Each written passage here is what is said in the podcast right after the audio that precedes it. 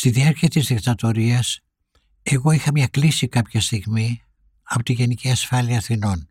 Τότε έκανα μαθήματα στη σχολή Σταυράκου και πήγα από το χαρτί αυτό, ανέβηκα στο τέταρτο όροφο και ήταν ο υπεύθυνος για τη φοιτητική νεολαία και για τους καλλιτέχνες αστυνομικός.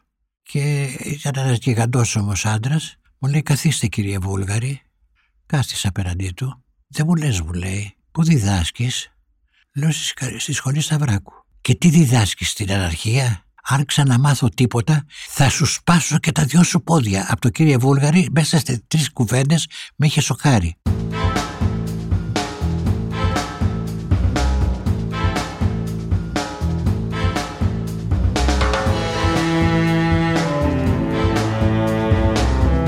συνέβαινε στον πολιτισμό στα χρόνια της δικτατορίας, με ποιους τρόπους αντιστάθηκαν οι καλλιτέχνε της εποχής, πόση δύναμη μπορεί να είχε μια ταινία, ένα ποίημα, μια έκθεση ζωγραφικής, μια συναυλία ή μια παράσταση ως αντίδραση στο καθεστώς; Η σειρά podcast Τέχνες και Αντίσταση στι σκοτεινούς καιρούς είναι η επιθυμία μου να επικοινωνήσω, αλλά κυρίως να ακούσω ανθρώπους που έκαναν τέχνη εκείνη την περίοδο. Δεν θα είναι μια ιστορική αναδρομή σε όλη τη δικτατορία, αλλά ένα ταξίδι σε μνήμες και ντοκουμέντα που μας οδηγούν κάθε φορά οι καλεσμένοι μας. Είμαι η Κωνσταντίνα Βούλγαρη και θέλω μέσα από αυτή τη σειρά να καταλάβουμε αλλά και να εμπνευστούμε. Εγώ τουλάχιστον το έχω ανάγκη. Για να μην χάνετε κανένα επεισόδιο της σειράς, ακολουθήστε μας στο Spotify, στα Apple και στα Google Podcast. Είναι τα podcast της Lifeo. Λοιπόν, ένα κιλό μακαρόνια, ε, δύο κιλά ζάχαρη, ε, δύο κιλά αλεύρι, μισό κιλό καφέ από τον καλό, ε, και Στέφανε, από τον καλό, ένα κουτί μαρμελάδα, πόσο το κουτί, πόσο το κουτί; Όχι, όχι κουτί είναι ακριβό. Χήμα, δεν έχεις χήμα. Κουτί να παραγγείλεις. Θα πάρεις τώρα μια προκαταβολή από το μισθός σου. Κουτί, κουτί, ακούς κύριε Στέφανε, κουτί είναι ευερίκοκο. Και βάλει και λιγουλάκι ζαμπόν.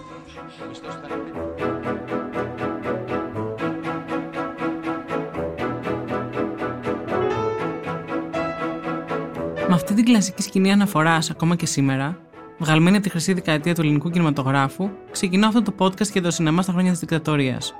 Γιατί για να σας βάλω στο κλίμα, πρέπει να πάμε αναγκαστικά λίγο πιο πίσω.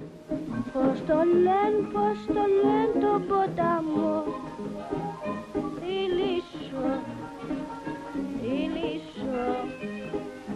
Να σου πω το μικρό μου μυστικό. Σ' αγαπώ. Η δεκαετία του 60 στην Ελλάδα διαμορφώνεται τόσο από την πολιτική, με όλα αυτά τα σκοτεινά γεγονότα, την καχυκτική δημοκρατία, τη βία καινοθεία, τη δολοφονία Λαμπράκη, τα Ιουλιανά, τον αντικομουνισμό και τις διώξεις των αριστερών, αλλά και από μια άνοιξη στην τέχνη, στη μουσική, στη λογοτεχνία. Το Χατζηδάκι, τον Θοδωράκη, τον Μόραλη, τον Τσαρούχη, τον Τσίρκα, τον Αναγνωστάκη.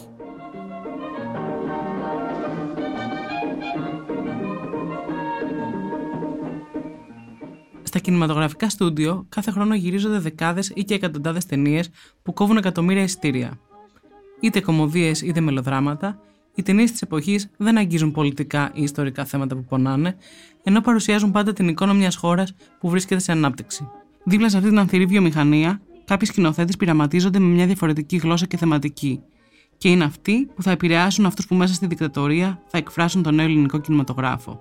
Πριν τον Αγγελόπουλο, τον Βούλγαρη, τη Μαρκετάκη, τον Πανουσόπουλο, έχουν προηγηθεί ο Κούνδουρος με τον Δράκο, ο Κακογιάννης με τη Στέλλα, ο Ντασέν, ο Αλέξης Δαμιανός με το Μέχρι το Πλοίο και ο δικός μου αγαπημένος Τάκης Κανελόπουλος με τον Ουρανό και την Εκδρομή.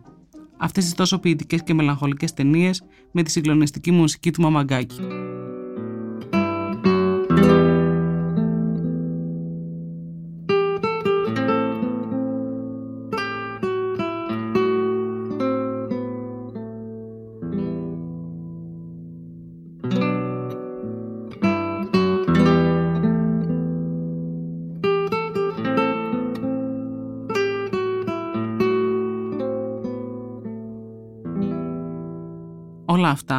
Μαζί με την επανάσταση των 60s στη Δυτική Ευρώπη και Αμερική, τα κινήματα για τα ανθρώπινα δικαιώματα, τα αμπέχωνα, το ροκ, ακόμα και αν δεν ήταν διαδεδομένα στην Ελλάδα, δεν μπορεί να μην είχαν αγγίξει την νεολαία της εποχής.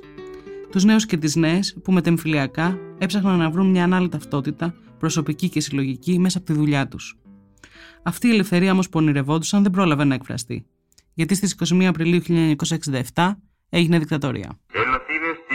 Ελαθίνες τη 21η Απριλίου 1967. Βασιλικό διάταγμα.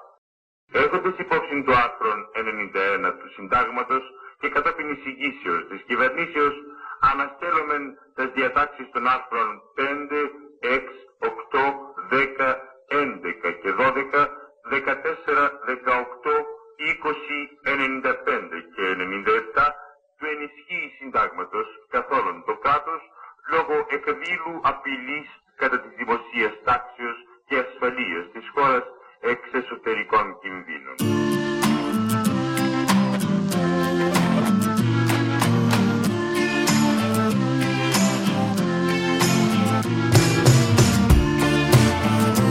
Ο σκηνοθέτης Παντελής Βουλγαρής τιμάται.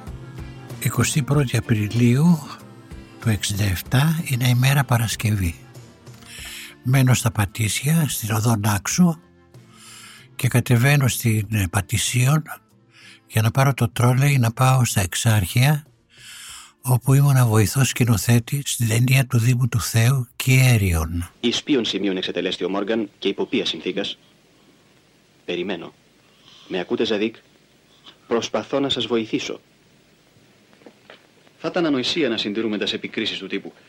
Η περαιτέρω κράτησή του θα μας δημιουργούσε επιπλοκάς. Ναι, μάλλον. Ο Δήμος Θέος, σκηνοθέτης, σκηνογράφος, αριστερός, γύρισε το Κιέριον, την πρώτη αμυγός πολιτική ταινία στην Ελλάδα. Σε ύφος νουάρ και θέμα την υπόθεση της δολοφονίας του George Polk, είναι ίσως αυτός που ξεκινά και το ρεύμα του νέου ελληνικού κινηματογράφου. Είναι γιακάδα, είναι ωραία μέρα, αλλά όταν φτάνω στην οδό Πατησίων βλέπω τα τρόλεϊ αραγμένα και ξαφιάστηκα και εκεί στο φανάρι ήταν ένας κύριος και τον ρωτάω απεργία; Και μου λέει δεν ξέρεις τίποτα για το φόνο. Δικτατορία. Δικτατορία ήταν μια λέξη που την είχαμε ακούσει αλλά δεν ξέραμε τι ακριβώς είναι. Παίρνω με τα πόδια το δρόμο της Πατησίων, φτάνω στα Εξάρχεια και πηγαίνω στα Εξάρχεια στο γραφείο του Νίκου του Καβουκίδη που μας το είχε παραχωρήσει για να ξεκινάμε και να διαμορφώνουν τα γυρίσματα κάθε μέρα. Και εκεί με περιμένανε ο Δήμος ο Θεός, ο σκηνοθέτης, ο Γιώργος ο Κατακουζινός και αυτός βοηθός σκηνοθέτης, ο Χρήστος Παλιγιανόπουλος, ο Θόδωρος Αγγελόπουλος. Και αφού κουβεντιάζουμε και καταλαβαίνουμε περίπου τι θα, τι θα ακολουθήσει, παίρνουμε το δρόμο, έχει αδειάσει η Σόλωνος, όλοι αυτοί οι δρόμοι είναι ερημωμένοι και φτάνουμε στο Σύνταγμα όπου είναι αραγμένα τα καθίσματα στα ζαχαροπλαστεία που υπάρχουν ακόμα και είναι απλώς 5-6 τουρίστες. Το απόγευμα στην Ταράτσα ακούμε από το ραδιόφωνο το διάκελμα του Γεωργίου Παπαδόπουλου, του δικτάτορα, που λέει τι ακριβώς θα συμβεί τις υπόλοιπες μέρες. Και αυτό ήταν ένα πάγωμα στην ψυχή γιατί δεν ξέραμε τι ακριβώς συμβαίνει. Είχαμε υπόψη μας τη δικτατορία της Ισπανίας που κράτησε χρόνια. Σε αυτό το διάστημα λοιπόν εμείς καταφέραμε και κάναμε γυρίσματα με το Δήμο το Θεό. Η ταινία τέλειωσε κάποια στιγμή με τη συμμετοχή του Κώστα του Φέρη, της Μαρκετάκη, του Σταύρου του Κωνστανταράκου, σκηνοθέτες όλοι που παίξαμε στην ταινία αυτή, του Θανάσου του Βαλτινού, του συγγραφέα. Μια εβδομάδα μετά τη σύλληψη με άφησαν ελεύθερο. Δεν είχαν επαρκή στοιχεία. Η πρωτοβουλία ήταν του ανακριτή, γιατί όπως φάνηκε αργότερα κατάλαβε πως του ήταν κάπως βαρύ να πάρει όλη την ευθύνη πάνω του.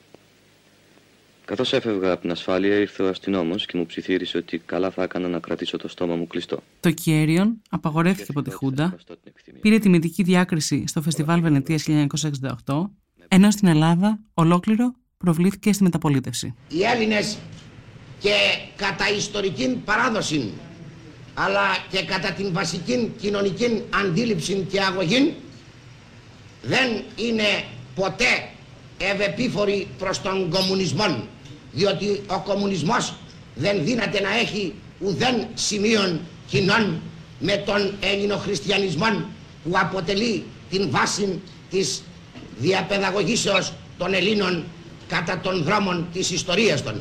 Αναχρονιστικά και σκοτεινά διαγγέλματα, όπως το απόσπασμα που ακούσαμε πριν, αποτελούν κομμάτια της καθημερινότητας της εποχής. Οι πολίτες τα ακούν μουδιασμένοι και αμήχανοι. Ο Παντήλης Βούλγαρης μας μεταφέρει το κλίμα. Από εκεί και πέρα παρακολουθούσαμε από το ραδιόφωνο τι ακριβώς συμβαίνει και βάλαμε μπροστά τις υπόλοιπες ας πούμε έτσι ε, ιδέες που είχαμε ας πούμε ο Θόδωρος έκανε την πρώτη του ταινία, το πρώτο μικρού μήκους, εκείνη την περίοδο. Στο ντοκιμαντέρ «Η ιστορία των χρόνων μου», στο επεισόδιο για το Θόδωρο Αγγελόπουλο, έχουμε διάφορες μαρτυρίες του σκηνοθέτη από τα χρόνια της δικτατορία. Ακούμε ένα απόσπασμα. Η δικτατορία λειτουργήσε σαν καταλήτης. Αυτό που μας πίεζε ως δικτατορία θέλαμε να το βγάλουμε μέσα από το σινεμά. Το σινεμά να είναι μάρτυρας σε μια αλλαγή που δεν μπορούσαμε να την κάνουμε πολιτικά, να επιχειρήσουμε να την κάνουμε μέσα από το σινεμά. Εγώ είχα κάνει το 65 το κλέφτη και το 66 το Τζίμι το Τίγρη και ήδη ήμουν ένας κινηματογραφιστής. Είχαν προηγηθεί τρία-τέσσερα χρόνια στο Φίνο όπου από εκεί που ήμουν ένα παιδί μοναχικός στα Πατήσια συνάντησα κόσμο και θεωρώ ότι από τότε μέχρι τώρα έζησα με πάρα πολύ κόσμο κινηματογραφιστών, φίλων, ηθοποιών, ε, του κοινού μετά, των κριτικών, της ζωής της καθημερινότητας. Μαθαίνουμε ότι γινόντουσαν συλλήψεις. Σε μερικά σπίτια συνάντησα κόσμο που είχε κρυφτεί, είχε βρει ας πούμε έτσι στέγη για λίγο καιρό στην πλατεία Εξαρχείων, θυμάμαι, στην, στην πλατεία Βικτορίας που έμενε ο, ο Μένης ο Κουμανταρέας σε Αμερική και διαμορφώσαμε πια μια ζωή η οποία ήταν και συμπαραστάτης σε όρους που κυκλοφορούσαν με προκηρύξεις, με απεργίες ε, για λίγο χρονικό διάστημα και με τον κινηματογράφο που δεν τον εγκατέλειψαμε ποτέ.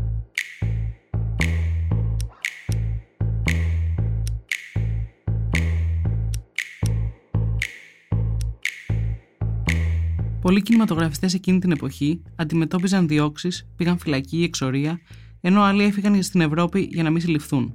Σε αυτούς που μείνανε, οι ενοχλήσεις από την ασφάλεια ήταν συχνές. Μια τέτοια κλίση δέχτηκε και ο σκηνοθέτης Παντελής Βουλγαρή. Στη διάρκεια της δικτατορίας, εγώ είχα μια κλίση κάποια στιγμή από τη Γενική Ασφάλεια Αθηνών. Τότε έκανα μαθήματα στη σχολή Σταυράκου. Και πήγα με το χαρτί αυτό, ανέβηκα στο τέταρτο όροφο και ήταν ο υπεύθυνος για τη φοιτητική νεολαία και για τους καλλιτέχνες αστυνομικός. Και ήταν ένας γιγαντός όμως άντρας. Μου λέει καθίστε κύριε Βούλγαρη. Κάθισα απέναντί του. Δεν μου λες μου λέει. Πού διδάσκεις; Λέω στη σχολή Σταυράκου. Και τι διδάσκεις στην αναρχία; Αν ξαναμάθω τίποτα θα σου σπάσω και τα δυο σου πόδια. Από το κύριε Βούλγαρη μέσα σε τρεις κουβέντες με είχε σοκάρει.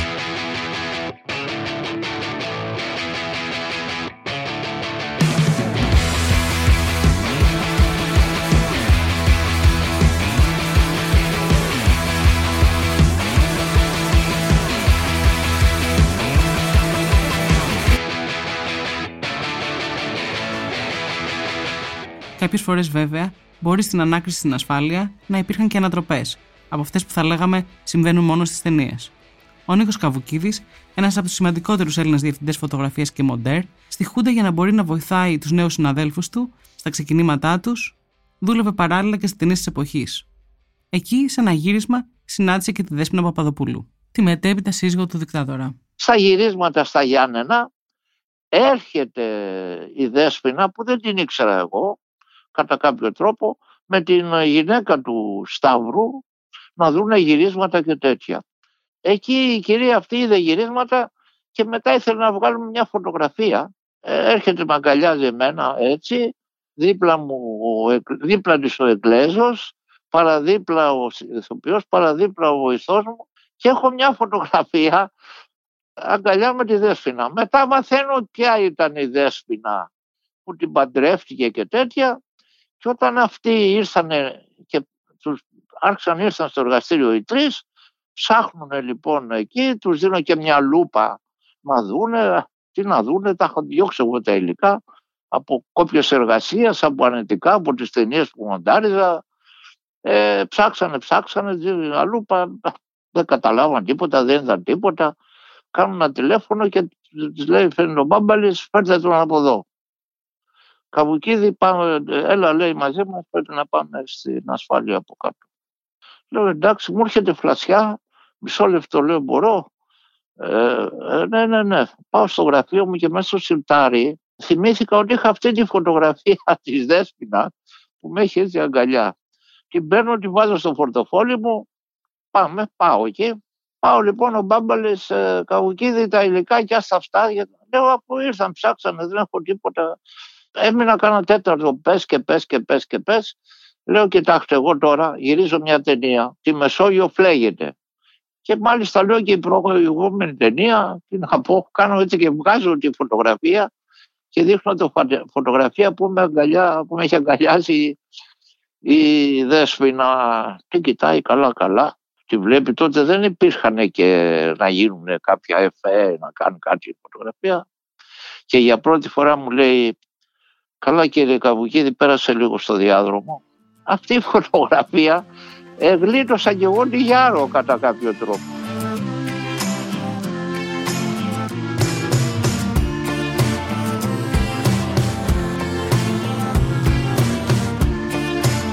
Εκτός από το πέρα δόθε στην ασφάλεια και το διαρκές αίσθημα ανησυχίας, όσοι έμειναν στην Ελλάδα βρίσκονταν αντιμέτωποι με τη λογοκρισία της Χούντας.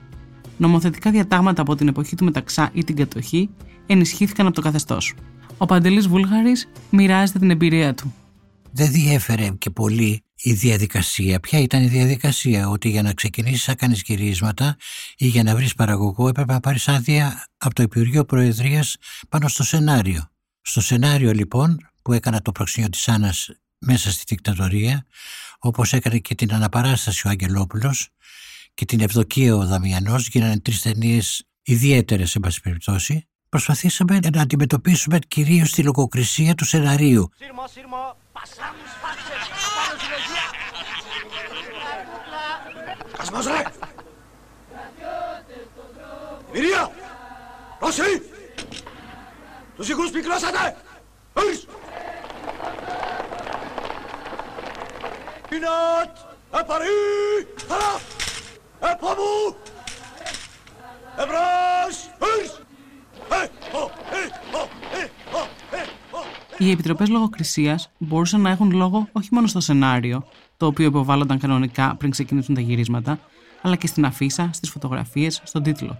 Μπορούσαν να απαγορεύσουν εντελώς την προβολή μιας ταινίας, να κόψουν συγκεκριμένες σκηνές, να αφαιρέσουν οτιδήποτε οι ίδιοι αποφάσιζαν ότι ήταν επιβλαβές, ότι θα μπορούσε να διαταράξει τη δημόσια τάξη, την ηθική ή να προσβάλλει τις υγιείς, σε εισαγωγικά, παραδόσεις του ελληνικού λαού. Λογοκρίθηκαν ταινίες σήμερα απολύτω αποδεκτές, τόσο ελληνικές όσο και ξένες η Ευδοκία του Αλέξη Δαμιανού, το πρόσωπο με πρόσωπο του Ροβίρου Μανθούλη, η ανοιχτή επιστολή του Γιώργου Σταμπουλόπουλου, το Ζήτα του Κώστα Γαβρά, ακόμα και το «Η κόρη μου σοσιαλίστρια» του Αλέκου Σακελάριου.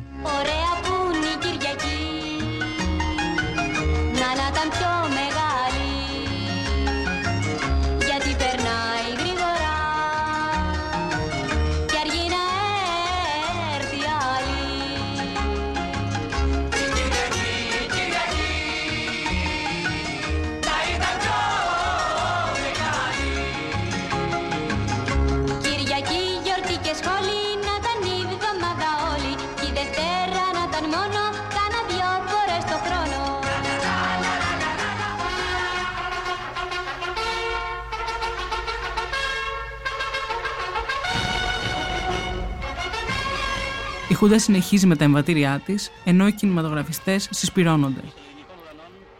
Μέσα στη δικτατορία, ή μάλλον λίγο πριν από τη δικτατορία, εγώ είχα συναντήσει τον Κώστατο Σφίκα, ένα σημαντικό κινηματογραφιστή, ο οποίος ήταν και υπάλληλος στο Υπουργείο Προεδρίας. Ο οποίος όταν πήγα για μια άδεια για τον κλέφτη, θυμάμαι, μου λέει: Εσείς έχετε κάνει τον κλέφτη; Λέω: Ναι, «Ε, ελάτε μαζί μου και μπαίνουμε σε ένα δωματιάκι τώρα, τόσο μικρό όπως είμαστε τώρα, και μου παίρνει τα χέρια και μου τα φίλησε. Μου λέει μπράβο, ήταν πάρα πολύ ωραία η ταινία και από τότε γίναμε πολύ φίλοι με τον Κωνσταντό Σφίκα και ήμουν βοηθός του σε ταινίες. Θέλω να πω ότι ήταν ένας κόσμος που ήδη, ήδη ήταν διαμορφωμένος σαν παρέα μεγάλη και ηθοποιών, του Κοτανίδη, θυμάμαι, την Ανάτη Φαγενά, του Γλυκιανού τον Κελαϊδόνη, για παρέα τότε, του Γιάννη του Νεγρεπόντι, ενός ποιητή πάρα πολύ σημαντικού που έχει ξεχαστεί τώρα ο Γιώργος ο Κατακουζινός όπως είπα πριν. Μετά συμπληρώθηκε, συμπληρώθηκε η παρέα από τον Πανουσόπουλο και τον Περάκη που και αυτοί ο Περάκης και ο Πανουσόπουλος ήταν στο στρατό, στη γεωγραφική υπηρεσία στρατού, υπηρετούσαν όπως και ο Τάκης ο Γιαννόπουλος. Και μέσα σε αυτές τις συνθήκες, σε πάση περιπτώσει, καταφέραμε και κάναμε αυτές τις τρεις ταινίες ας πούμε σημαντικές που ήταν του Θόδωρου του Αγγελόπουλου, του Δαμιανού και τη δικιά μου. Τα καταθέσαμε και θυμάμαι ότι με έχει πάρει τηλέφωνο ο υπεύθυνος της λογοκρισίας για να μου κάνει μία παρατήρηση πάνω σε ορισμένες φράσεις που υπήρχαν στο σενάριο. Δηλαδή αποκαλούσαμε την κυρά, τη γυναίκα που υπηρετούσε η Άννα με ένα χαρακτηρισμό που δεν ήταν αισθητικά σωστός. Δηλαδή μόνο τρεις-τέσσερις αλλαγές μου κάνανε και μετά έκανα την ταινία.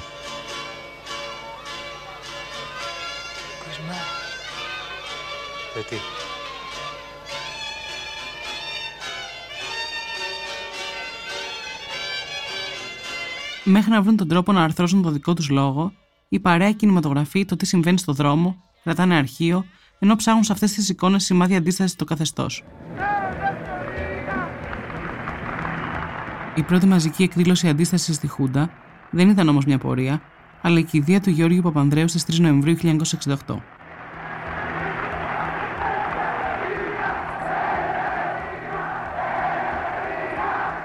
Τα ντοκουμέντα που έχουμε από εκείνη την εποχή, είτε είναι ήχος είτε εικόνα, δεν ήταν εύκολο να πάρθουν.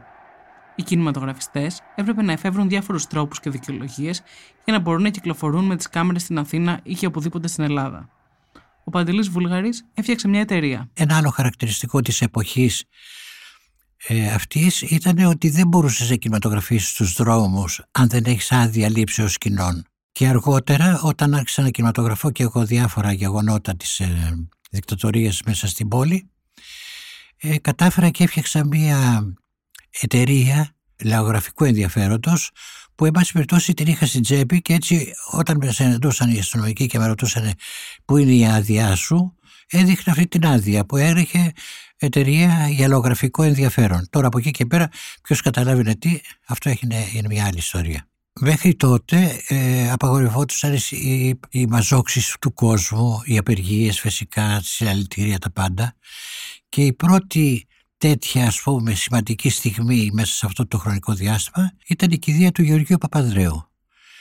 Ε, κατεβήκαμε στην, ε, στη, στο Σύνταγμα με τον Νίκο τον Καβουκίδη, ο οποίος ήταν κινηματογραφιστής, ο περαιτέρω πολύ καλός και δεν περιμέναμε να δούμε αυτό που είδαμε, γιατί ο κόσμος είχε ψηφίσει την εντολή της Χούντας και είχε γεμίσει όλη η Μετροπόλεως, όλη η Μητρόπολης μπροστά και όλη η πλατεία συντάγματος από κόσμο και με κόσμο λαϊκό, κόσμος δηλαδή που είχε έρθει από την περιφέρεια και όχι από την Αθήνα μόνο, από το κέντρο της Αθήνας. Και αυτό ήταν πραγματικά ένα σοκ, γιατί μέσα ειδικά στην Μητρόπολη ήταν κόσμος που προσκυνούσε τον Παπαντρέου και τον αποχαιρετούσε κλπ. Και, και ακολούθησε η περιφορά, ή μάλλον το ταξίδι της ορού του, του Γεωργίου Παπανδρέου από τη Μητρόπολη στο νεκροταφείο όπου πήγανε με τα πόδια και ακολούθησε όλος αυτός ο κόσμος. Επισόδια έγιναν και στο μνημόσυνο του Γεωργίου Παπανδρέου του 1973.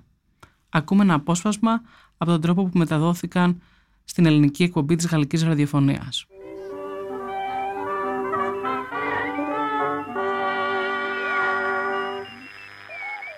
Εδώ Παρίσι.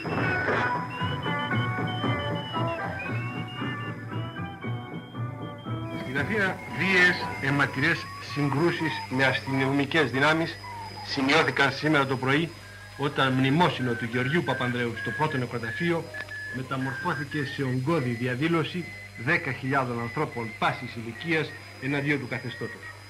Ο αριθμός των τραυματιών είναι άγνωστος. Τηλεγραφήματα μεταδίδουν ότι οι δυνάμεις ασφαλείας έκαναν χρήση των όπλων. Τηλεφωνικές πληροφορίες εξάλλου αναφέρουν ότι όταν οι αστυνομικοί παρεσύρθησαν από τους διαδηλωτές, εκλήθησαν στρατιωτικές ενισχύσεις. Την είδηση μετέδωσαν μέχρι στιγμής τρία δραματικά στη λακωνικότητά τους τηλεγραφήματα του Γαλλικού Πρακτορείου. Στις 10 και 39 ώρα Παρίσιου, το Γαλλικό Πρακτορείο μετέδιδε το ακόλουθο τηλεγράφημα. Η μνημόσυνος ΔΕΙΣ που είχε οργανωθεί σήμερα το πρωί. Η ανάπαυση της ψυχής του Γεωργίου Παπανδρέου, ο οποίος πέθανε την 1η Νοεμβρίου 1968, μεταμορφώθηκε σε πολιτική διαδήλωση. Στο πρώτο νεκροταφείο Αθηνών, περί τα 10.000 άτομα όλων των ηλικιών είχαν συγκεντρωθεί γύρω από τον τάφο του φιλελεύθερου ηγέτη. Πατώντας τις πελούζες, ανεβαίνοντας τους γύρω τάφους, τα πλούτη εκράβγαζαν Παπανδρέου, Παπανδρέου, ακούγονταν επίσης οι κραυγές κάτω Παπαδόπουλος, κάτω η Χούντα ή Γιάνγκερες στο Τέξας. Μια ακόμα κορυφαία στιγμή συγκίνησης και αντίστασης είναι η κηδεία του Γιώργου Σεφέρη στις 22 Σεπτεμβρίου 1971 στην Πλάκα.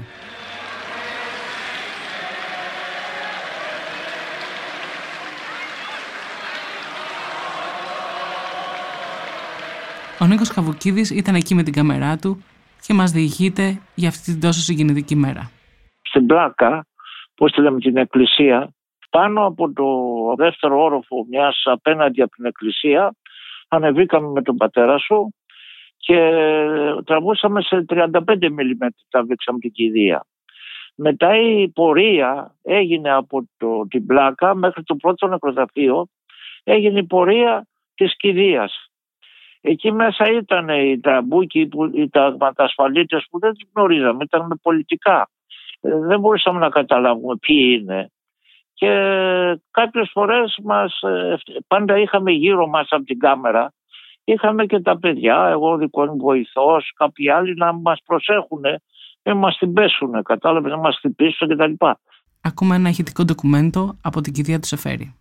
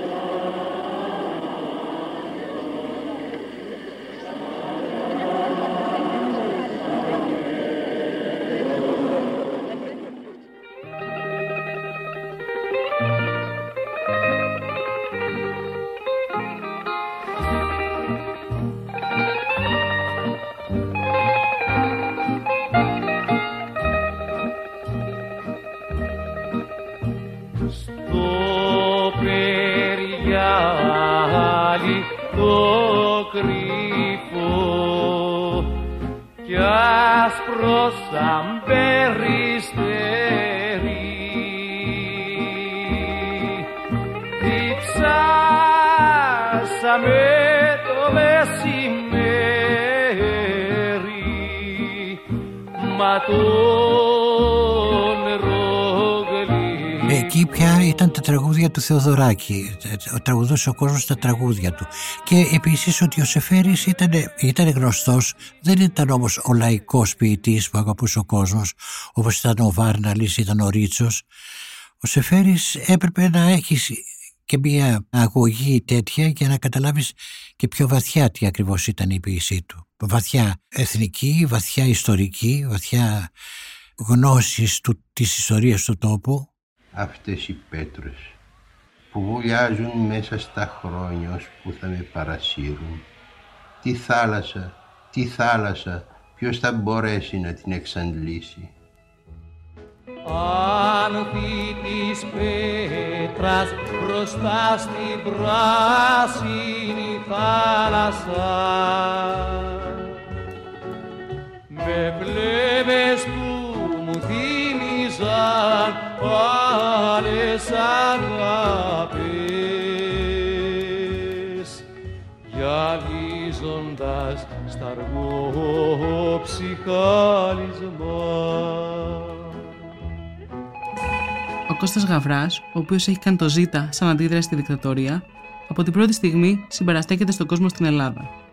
Στέλνει κάμερες, φιλμ, ενώ βοηθάει και όσους φτάνουν στο Παρίσι. Ο Παντελής Βούλγαρης, που με την εταιρεία που έχει φτιάξει μπορεί να παίρνει άδειες για κινηματογράφηση στους δρόμους της Αθήνας, είναι σε επικοινωνία με τον Κώστα Γαβρά και με το υλικό που έχει τραβήξει κάνουν μια ταινία που δείχνει τι πραγματικά συνέβαινε στην Ελλάδα στα χρόνια της δικτατορίας. Είναι πια με το υλικό αυτό που έχω, το μεγάλο το υλικό, δεν ήξερα πώς, πώς μπορούσε να βγει αυτό το υλικό και αποφάσισα να το πάρω εγώ στα χέρια μου. Το ταξίδεψα λοιπόν με το τρένο. Δύο φορές έχω κάνει αυτό το ταξίδι με το τρένο από την ε, Αθήνα στο Παρίσι και το είχα βάλει σε βαλίτσες μέσα. Ευτυχώς δεν μου ζητήσαν να ανοίξω τη βαλίτσα. Έφτασα στο Παρίσι, συνάντησα τον Γιώργο τον Κατακουσινό που είμαστε από το ίδιο σχολείο, ε, μαζί σου σπουδάσαμε κινηματογράφο εδώ στην Αθήνα και πήγαμε στο σπίτι του και μου λέει να το εμφανίσουμε το υλικό, να δούμε τι έχεις ε, τραβήξει και να δούμε. Και έτσι λοιπόν έμεινα ένα διάστημα, πρέπει να έμεινα στο Παρίσι ένα-δύο μήνες, γιατί εμφανίστηκε το φιλμ, Ε, Ήταν καταπληκτικό όλη η γιορτή αυτή που είχαμε τραβήξει και άλλα γεγονότα όμως από αυτά που είχα στείλει λίγο παλιότερα. Και μας έκλεισε ένα στούντιο στο 16 τα καρτιέ που το 16 καρτιέ είναι το, το καρτιέ των αριστοκρατών στο Παρίσι. Και μοντάραμε το υλικό αυτό ενώ δίπλα ήταν η αίθουσα του Τριφό, η αίθουσα του Κοντάρ που εκεί μοντάραν τα υλικά τους και στη συνέχεια αφού ολοκληρώθηκε το μοντάζ ήρθε πάλι ο Γαβράς με το Βασίλ το Βασιλικό και με το πρωταγωνιστή του Γαβρά από το Ζήτα και αυτός πικάρισε το υλικό, έγραψε ο Βασίλης ο Βασιλικός στο κείμενο και τα γαλλικά είναι από τον ηθοποιό του Γαβρά.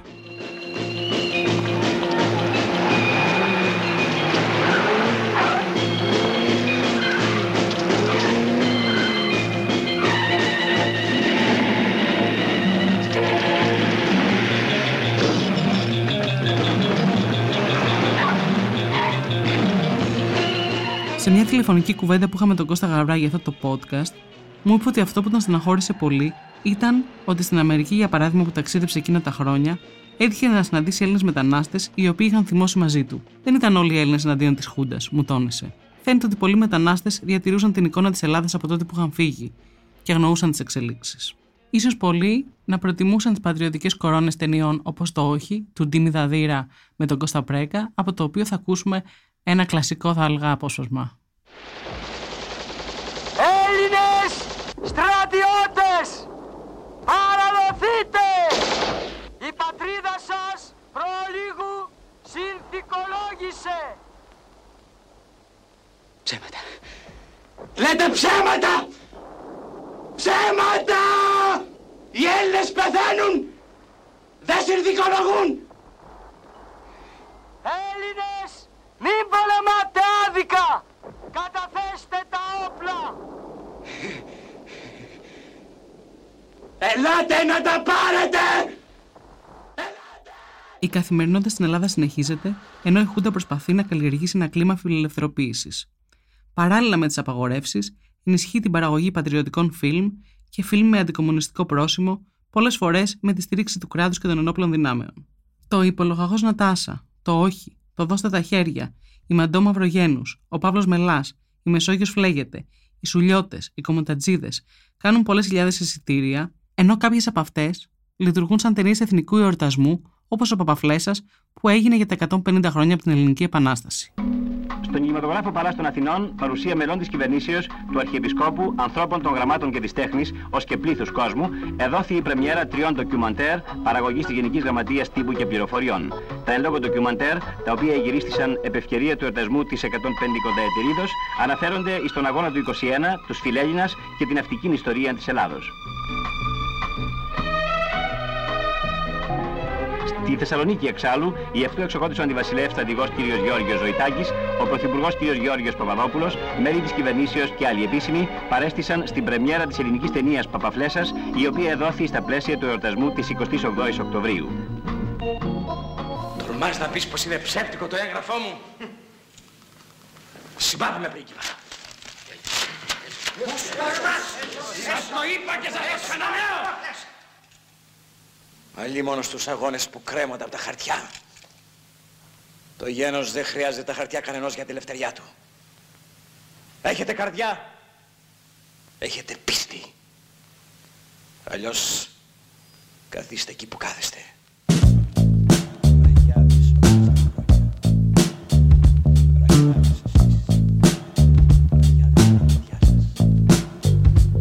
Η αναζήτηση μιας συλλογικής ταυτότητας, δεν θα την πω εθνική, αλλά με ανάλογα χαρακτηριστικά, η σχέση με την ιστορία και τον τόπο είναι κάτι που δεν αφορούσε μόνο τη Χούντα ή το μετεμφυλιακό κράτος. σα ίσα. Θέλω να ακούσετε ένα απόσπασμα από μια συνέντευξη του Θόδωρου Αγγελόπουλου που μιλάει για το πώς βρήκε το χωριό που γύρισε την αναπαράσταση. Όταν το ακούω, συγκινούμε πολύ και είναι για μένα η καλύτερη απάντηση σε όλο αυτό το εθνικοπατριωτικό κίτς. Βρέθηκα ένα απόγευμα στη Βίτσα, ένα χωριό απάνω στα Ζαγόρια. Ήταν απόγευμα. Ψιλοβρέχε. Υπήρχε μια γυμνιά στο χωριό. Κάποιες γριές γυναίκες χανόντουσαν μέσα στα ερήπια. Η πέτρα είχε μαυρίσει από την υγρασία. Υπήρχε μια ελαφριά ομίχλη που ταξίδευε πάνω από το χωριό. Και από κάπου Μετά κατάλαβα ότι αν το καφενείο του χωριού έρχονταν μια φωνή, μια γέρικη φωνή που τραγουδούσε ένα παλιό ερωτικό τραγούδι. Μπορεί κοντούλα λεμονιά.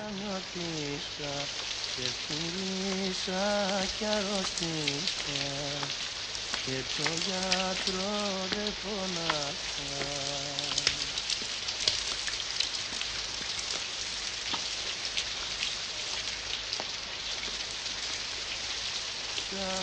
Καμιλώσε, καμιλώσε τους κλονούς σου να κόψω ένα λαιμό λεμονί Βήσα νιωτήσα και φίλησα κι αρρωστήσα. Και το γιατρό δεν φωνάξα Ξαφνικά αυτό το τοπίο, αυτή η φωνή, ένα χωριό ρημαγμένο από τη μετανάστευση. Όλοι οι άντρες είχαν φύγει στη Γερμανία έγινε ένα αυτό που θα λέγαμε καταγωγικό τοπίο για μένα. Νομίζω ότι αυτή η εικόνα μου έμεινε και είναι η βασική εικόνα που ανα, προσπαθώ να αναπτύξω με τον ένα ή τον άλλο τρόπο στο μετέπειτα, στη μετέπειτα δουλειά μου. Όταν με ρώτησε κάποιος τι θα ήθελες να κρατήσεις, ποια εικόνα θα ήθελες να κρατήσεις; Από τη ζωή σου, θα ήταν αυτή η εικόνα ήταν μια εικόνα γνωριμιάς με τον τόπο μου και ταυτόχρονα γνωριμιάς με τον εαυτό μου. Αυτό ήθελα να κάνω. Αυτή η εικόνα μου αντιπροσωπεύει. Εγώ, ένας άνθρωπος της ασφάλτου, των καυσαερίων, της Αθήνας, ξαφνικά γνώριζα μια Ελλάδα. Γνώριζα την Ελλάδα. Την μέσα Ελλάδα, την άγνωστη Ελλάδα. Στο προξενιό της Άννας, του Παντελή Βούλγαρη, μια ταινία για έναν έρωτα με μια κινηματογραφική αφήγηση μακριά από το εύκολο και το μελό που κυριαρχούσε εκείνα τα χρόνια, ξεχωρίζω πάντα τη σκηνή του ρεντεβού. Το ζευγάρι βρίσκεται σε ένα υπόγειο ταβερνάκι με μια μπάντα να παίζει παραδοσιακούς σκοπούς. Την Άννα να λιώνει και τον Κοσμά που τον παίζει ο Σταύρος Καλάρογλου να τη χαϊδεύει στο πρόσωπο. Και αυτή να τον κοιτάζει με τόση αγάπη και να βλέπει στα μάτια της όλα αυτά τα οποία δεν επιτρεπόταν να λαχταρίσει μια φτωχιά γυναίκα τότε. Μια γυναίκα καταδικασμένη λόγω να ζήσει μια ζωή χωρίς έρωτα.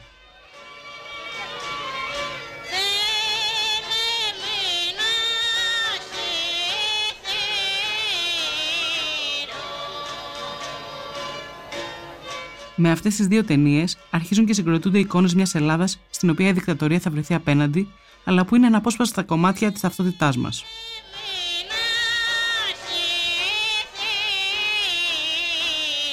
Στο φεστιβάλ κινηματογράφου στη Θεσσαλονίκη κάνουν την εμφάνισή του ταινίες όπως η Αναπαράσταση, το τι έκανε στον πόλεμο Θανάση, που αγκαλιάζονται από το κοινό και δημιουργούν ένα κλίμα αμφισβήτησης του καθεστώτος. Ταυτόχρονα διαμορφώνεται μια άτυπη κοινότητα συνεφίλ. Η ανάμνηση του Θόδωρα Αγγελόπουλου για μια προβολή της ταινίας στην Πάτρα μας μεταφέρει το κλίμα της εποχής, τόσο την καταστολή της Χούντας, όσο και το εξεγερσιακό πνεύμα των φοιτητών. Έγινε μια εκδήλωση στην Πάτρα. Τα παιδιά που τον οργάνωσαν, που ήταν φοιτητές, μου συστήθηκαν Γιώργος τρεις μήνες φυλακή. Τάσος, πέντε μήνες φυλακή. Ο καθένας είχε και από μία φυλακή από αυτούς που είχαν οργανώσει την. Μπήκαμε στην αίθουσα, ήταν... κρεμότουσαν τα παιδιά. Μου έδωσε ένα κορίτσι, μου έδωσε μια, μια ανθοδέσμη, ανέβηκα πάνω. Ήταν μετά το τέλος της προβολής. Προβλήθηκε η ταινία, ήταν το μετά το τέλος της προβολής. Η δοχή ήταν καταπληκτική. 70 προς το τέλος του 70, όχι, 71, 71, 71, νομίζω αρχή του 71.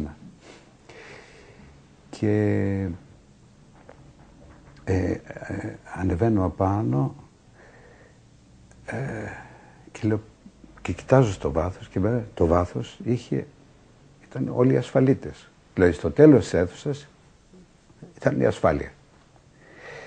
Οπότε σηκώνεται ένας νέος και μου λέει, σε εκείνη τη σκηνή Εννοούσατε αυτό που καταλάβαμε; Λέω βεβαίως και εννοούσα αυτό που καταλάβατε. Χειροκρότημα, χαλασμός. Δεν λεγόταν τίποτα. Ξανά ο άλλος, σε εκείνη τη σκηνή εννοούσατε αυτό που καταλάβατε.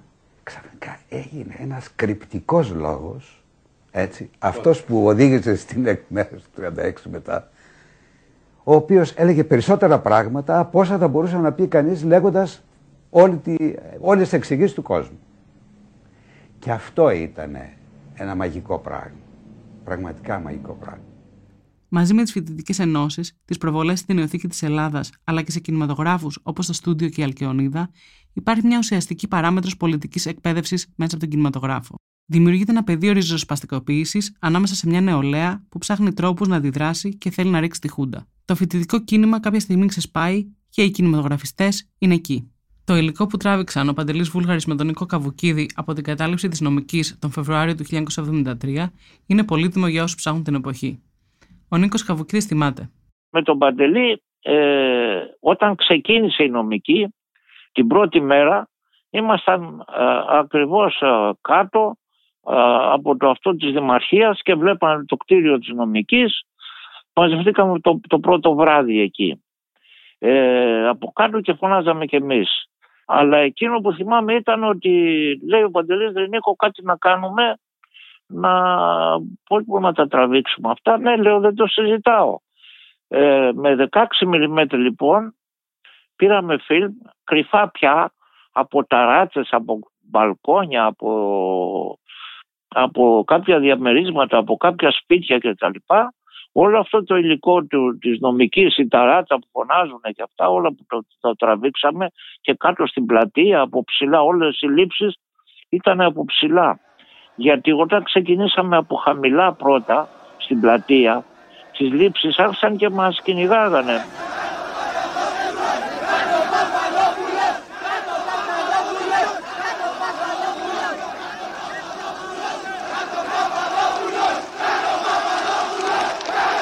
Στο Πολυτεχνείο, επειδή έμενα και κοντά, επαναλαμβάνω, στην Ασκληπιό, ήμουν από την πρώτη μέρα. Ε, την πρώτη μέρα το, το βράδυ δεν έμεινα μέσα. Και βγήκα, βγήκα το απόγευμα και πήδηξα από μια πόρτα η οποία είναι προς το μουσείο και καθώς προσγειώθηκα στο, στο έδαφος, στο πεζοδρόμιο, εκεί την ώρα πέρα και μια θεία μου η οποία έμενε πιο πάνω στην, στη, στην Πουπουλίνα έμενα. Και μου λέει Παντελή, τι, τι θέλεις εδώ πέρα, να γυρίσεις να πας σπίτι σου αμέσως. και εν πάση περιπτώσει και τις επόμενες μέρες έμεινα στο Πολυτεχνείο. Εκεί συνάντησα και την Ιωάννα η οποία βγήκε και έκανε μια δήλωση ε, ότι σε λίγες ώρες θα έρθουν από τις ξένες πρεσβείες και από τον Ερυθρό Σταυρό και θα λήξει αυτή η ιστορία, την τρίτη μέρα δηλαδή το βράδυ και μόλις τέλειωνε την ομιλία της, εκεί την ώρα μπήκε το άρμα, έσπασε την πόρτα και όλος αυτός ο κόσμος που είχε συγκεντρωθεί μπροστά στο πρώτο μέρος σκόρπισε μέσα και άρχισε να τρέχει από εδώ και από εκεί. Και ακολούθησα κι εγώ. Μάλιστα την τρίτη μέρα είχα συναντήσει και τον Θόδωρο τον Αγγελόπουλο, τον Χρήστο τον Παλιγιανόπουλο ε, και άλλους δύο-τρεις κινηματογραφιστές φίλους και σκορπίσαμε τρέχοντας, δεν ξέραμε τι θα κάνουμε. Και εγώ είδα την πρώτη πόρτα που είναι στη, στη, στην οδό Στουρνάρη είδα δύο παιδιά που πηδάγαν από πάνω από τη σιδερένια πόρτα και κατάφερα και ανέβηκα κι εγώ και πήδηξα και άρχισα να τρέχω προς την πλατεία εξ αρχείων γιατί καταρχήν προς τα εκεί ήταν το σπίτι μου αλλά εκεί δίπλα στα στενάκια αυτά είχε γραφείο και πολλές φορές έμενε και το βράδυ ο Ντίνος ο Κατζουρίδης ο παραγωγός μου και φίλος μου. Και σκέφτηκα ότι μπορώ να πω εκεί αλλά καθώς έτρεχα είδα στο πρώτο στενάκι μετά την πόρτα είδα στα 20 μέτρα μέσα ζώνες αστυνομικών που δεν τους έβλεπες από το, από το δρόμο. Έπρεπε να μπεις μέσα για να σε συλλάβουν. Και έτσι δεν μπήκα στο στενό αυτό. Εξακολούθησα και έτρεχα λοιπόν. Και στα, στα 20 μέτρα, στα 25 μέτρα ήταν ένας αστυνομικός νέος, ένα νέο πανικάρι που κρατούσε ένα, ένα δοκάρι σαν ράγκμπι, σαν, σαν, σαν, σαν ρακέτα του ράγκμπι και ήταν έτοιμος να με, να, να με χτυπήσει.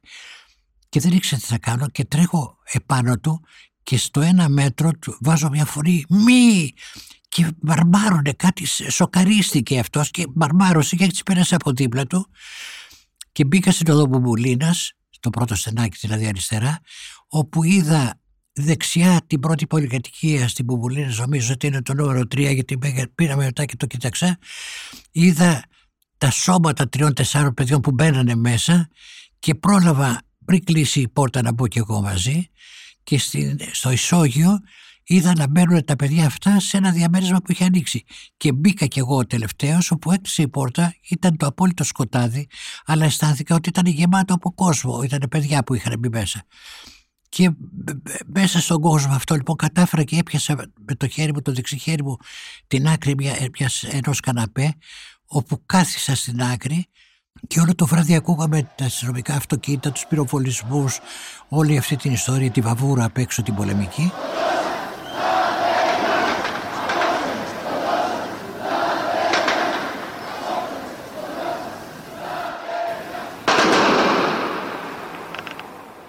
Και σιγά σιγά αγκάλιασα έναν διπλανό μου ας πούμε από, από αίσθηκτο, από το αίσθηκτο και με αγκάλιασε και αυτός. Και σιγά σιγά κάποια στιγμή άρχισε να πέφτει αυτός ο ήχος άρχισε να έρχεται το ξημέρωμα και όταν άρχισε να, να, φω, να φωτίζεται αυτό το διαμέρισμα είδα ότι ο διπλανός μου που είχα αγκαλιάσει ήταν ο Γιώργος ο Κοτανίδης ένας ηθοποιός που δεν δούλεψα δυστυχώς μαζί του ποτέ αλλά αγκαλιαστήκαμε και κάθε φορά που συναντιόμαστε μετά λέγαμε εμείς έχουμε κοιμηθεί και ένα βράδυ μαζί, ε, μην το ξεχνάς.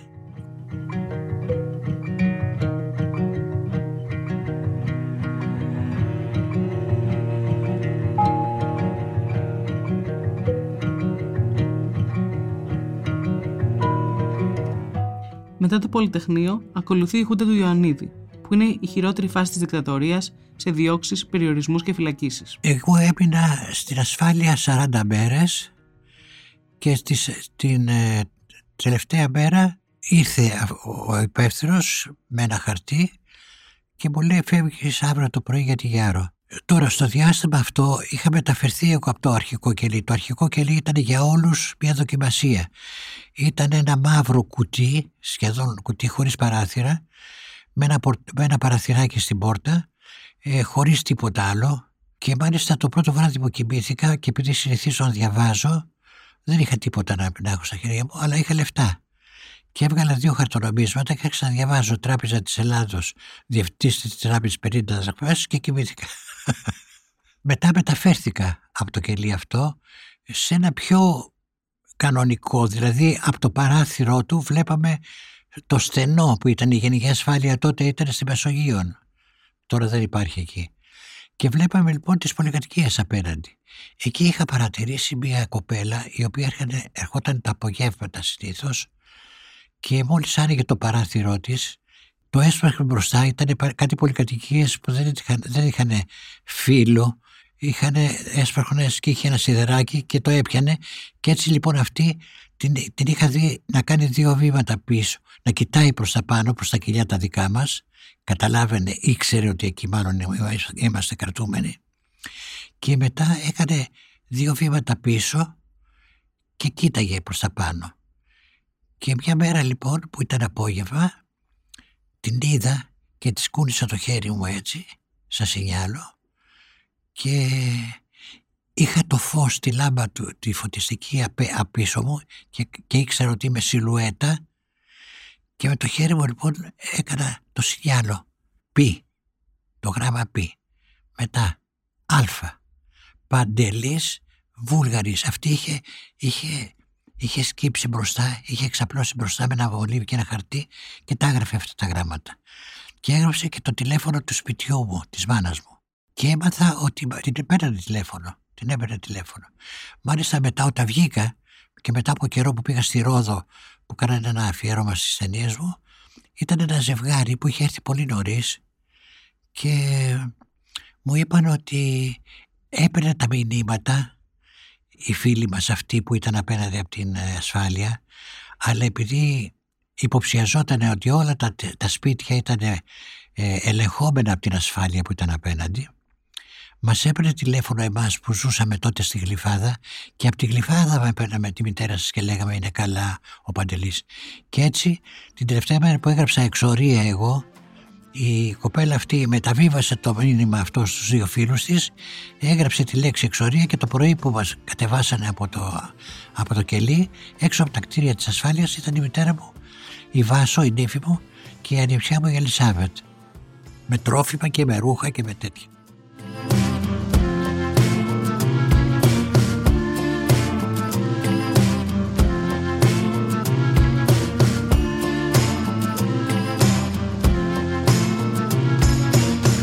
Παρέα των κινηματογραφιστών, όπως και χιλιάδες άλλοι άνθρωποι, ενώνεται ξανά με το τέλος της δικτατορία, όταν αποφυλακίζονται οι πολιτικοί κρατούμενοι και επιστρέφουν οι εξόριστοι από τα νησιά. Οι κάμερες και η καταγραφή της στιγμής πολύτιμη και συγκινητική. Ο Νίκος Καβουκίδης ήταν εκεί, παρόν πάντα, και για να κινηματογραφήσει, αλλά και για να συναντήσει ξανά τον Παντελή Βούλγαρη, τον αγαπημένο του φίλο και άλλους εξόριστους από τη Γιάρο.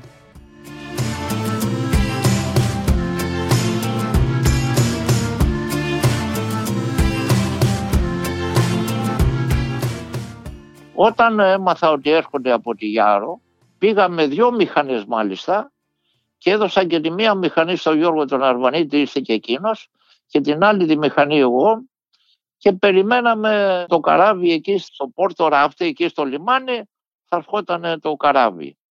Λοιπόν, ε, και με δυο μηχανές μάλιστα, τράβηξα, περίμενα κι εγώ, ήξερα, μάλιστα, λέω θα δω το φίλο μου τον Παντελή, είχαν κατεβεί ο, ο, ο Αγγελόπουλος, ε, όλοι μετά τη μεταπολίτευση και περιμένουμε να δούμε το, τον φίλο μας τον Παντελή και άλλους φίλους.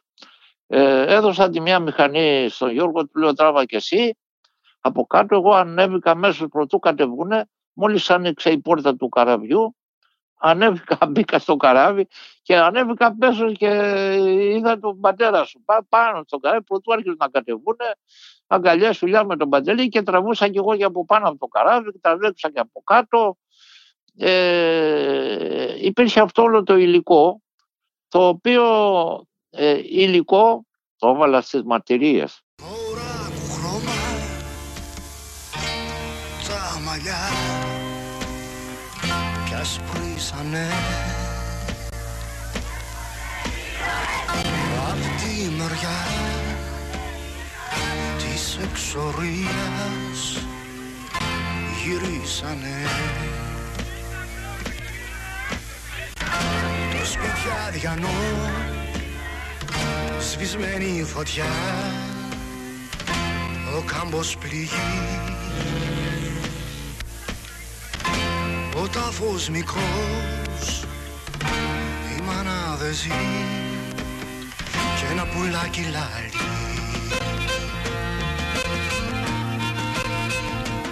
το σπίτι αδιανό σβησμένη φωτιά ο κάμπος πληγεί ο τάφος μικρός, η μάνα δεν ζει και ένα πουλάκι λαλεί.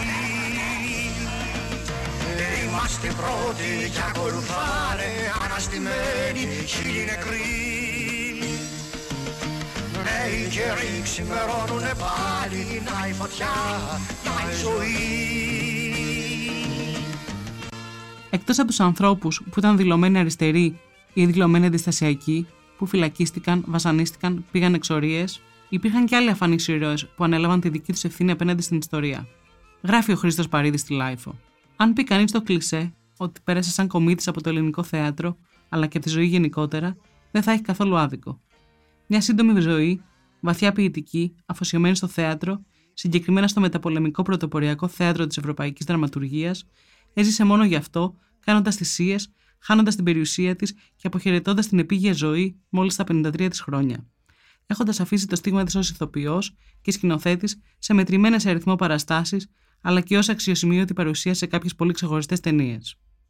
Αυτές αποτελούν τη μοναδική μαρτυρία ότι η Χριστίνα Τσίγκου, αυτή η τόσο ταλαντούχα ηθοποιός και πνευματική προσωπικότητα, ένα ξωτικό, όπως πολλοί τη χαρακτήριζαν, πέρασε κάποτε από αυτόν τον τόπο, καταθέτοντας στιγμές μεγάλης θεατρικής μυσταγωγίας και μαγείας. Η Τσίγκου ήταν μια περίπτωση ιδιαίτερη. Τι ήταν η Τσίγκου, ήταν μια πάμπλουτη Αιγυπτιώτισσα, ηθοποιός, η οποία κάποια στιγμή πήρε τα χρυσαφικά της, τα διαμάντια της κτλ. Και, πήγε στο τελωνίο να περάσει για το Παρίσι και επειδή ήταν τόσα πολλά, νομίζαν οι, οι αστυνομικοί εκεί πέρα ότι ήταν ψεύτικα, τα πήρε όλα μαζί της αυτή. Και πήγε και αγόρασε ένα θέατρο στο Παρίσι και έπαιξε και ο Μπελμοντό. Διάφοροι ηθοποιοί βγήκαν στο θέατρό της. Ήταν μια, μια περίπτωση θεατρικού σκηνοθέτη και ηθοποιού πολύ σημαντική. Και επειδή της άρεσε η Ελλάδα, ερχόταν εδώ και επειδή ήταν, δεν είχε χρήματα, είχε φίλες που είχαν χρήματα και τις είχαν νοικιάσει ένα διαμέρισμα στη Λουκιανό, στο Κολονάκι, που είχε μια υπέροχη βεράντα. Και εκεί λοιπόν συχνά, συχνά την πήγαινα και την έβλεπα και της έλεγα ιστορίες που κυκλοφορούσαν, ανέκδοτα, γεγονότα από τη δικτατορία κτλ. Αλλά αυτή είχε ένα συνήθειο για να ακούσει ωραία, ας πούμε, έπαιρνε δύο πάρενες πολυθρόνες και βγαίναμε στη βεράντα όπου πραγματικά η θέα ήταν καταπληκτική γιατί έβλεπες και την Ακρόπολη από το ύψος αυτό, ήταν το τελευταίο διαμέρισμα και καθόμαστε λοιπόν στα, στα καθίσματα αυτά και τις έλεγα εγώ τα ανέκδοτα που κυκλοφορούν, τα γεγονότα κτλ. Αλλά μου είχε κάνει εντύπωση ότι πάντα το ρολό εκείνο το δωματίο ήταν πάντα κλειστό αλλά ήταν και το καμαρά της. Και υπέθετα ότι είναι σε καταστασία το δωμάτιο και δεν ήθελα δει. Αλλά πάντα γινόταν αυτό. Δηλαδή τις περισσότερες φορές που πήγαινα γινόταν αυτή η ιστορία. Βγαίναμε πρώτα έξω, μιλάγαμε και μετά μπαίναμε και έκανε πρόβα για τις ευτυχισμένες μέρες κτλ. Μέχρι που πέθανε η Χριστίνα όταν έγινε η πτώση της δικτατορίας, την πρώτη εβδομάδα γινόντουσαν διάφορες, διάφορα πάρτι. Κόσμο που είχε βγει από τη φυλακή, κόσμο που είχε αντιδράσει και συχνά πήγαινα και εγώ με καλούσανε. Σε ένα από αυτά λοιπόν τα πάρτι που ήταν στο κολονάκι ήταν κόσμος που δεν τον ήξερα πολύ και γι' αυτό είχαν μουσική, ε, rock and roll και επειδή μου αρέσει ο χορός και χορεύω καλά, χόρευα.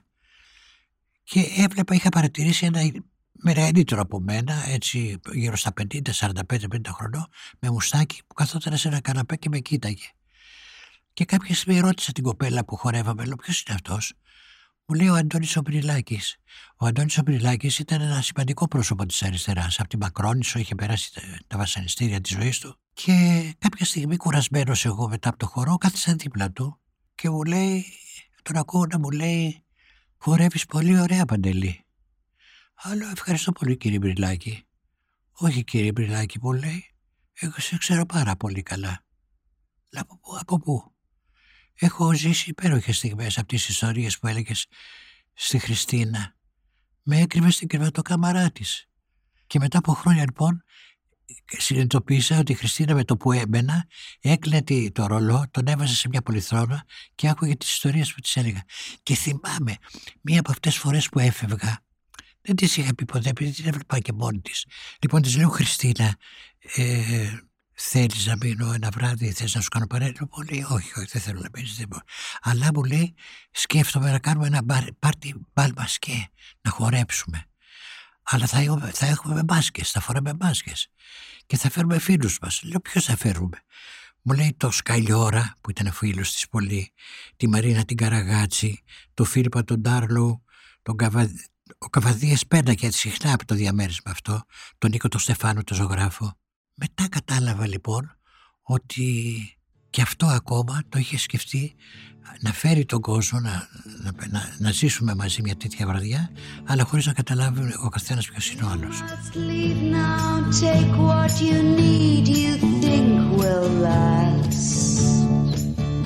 But whatever you wish to keep, you'd better grab it fast.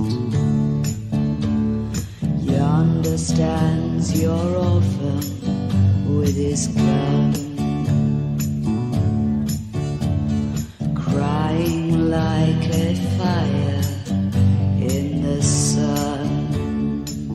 Δεν ξέρω αν αυτά που ακούσατε είναι αρκετά για να μεταφέρουν μια εποχή. Για μένα πάντως Σημαντικές δεν είναι μόνο οι ταινίες που έγιναν, αλλά και αυτές οι ιστορίες. Ο Βούλγαρης, ο Αγγελόπουλος, ο Καβουκίδης θα κάνουν πολιτικό σινεμά πιο ελεύθερα στη μεταπολίτευση. Τον Θίασο, τις μαρτυρίες, το Happy Day. Και με αυτό θα κλείσω.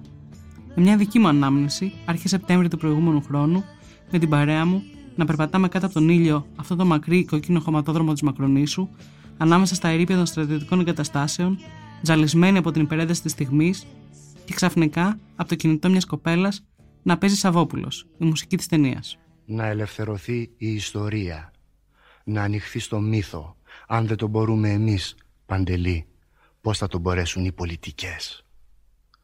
Το πτώμα να γίνει γεγονός αναστάσιμο. Παύση. Καλό ξημέρωμα.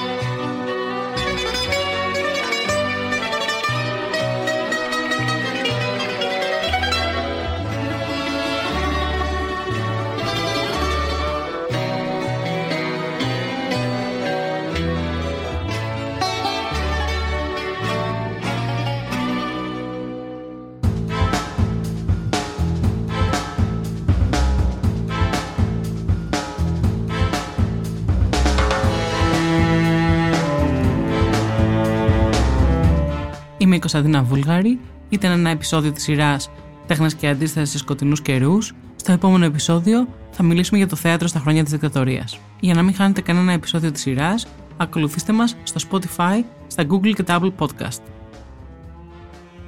Ηχοληψία, επεξεργασία και επιμέλεια, Φαίδωνας Κτενάς και Μερόπη Κοκκίνη. Ήταν μια παραγωγή της LiFO. Είναι τα podcast της Λάιφο.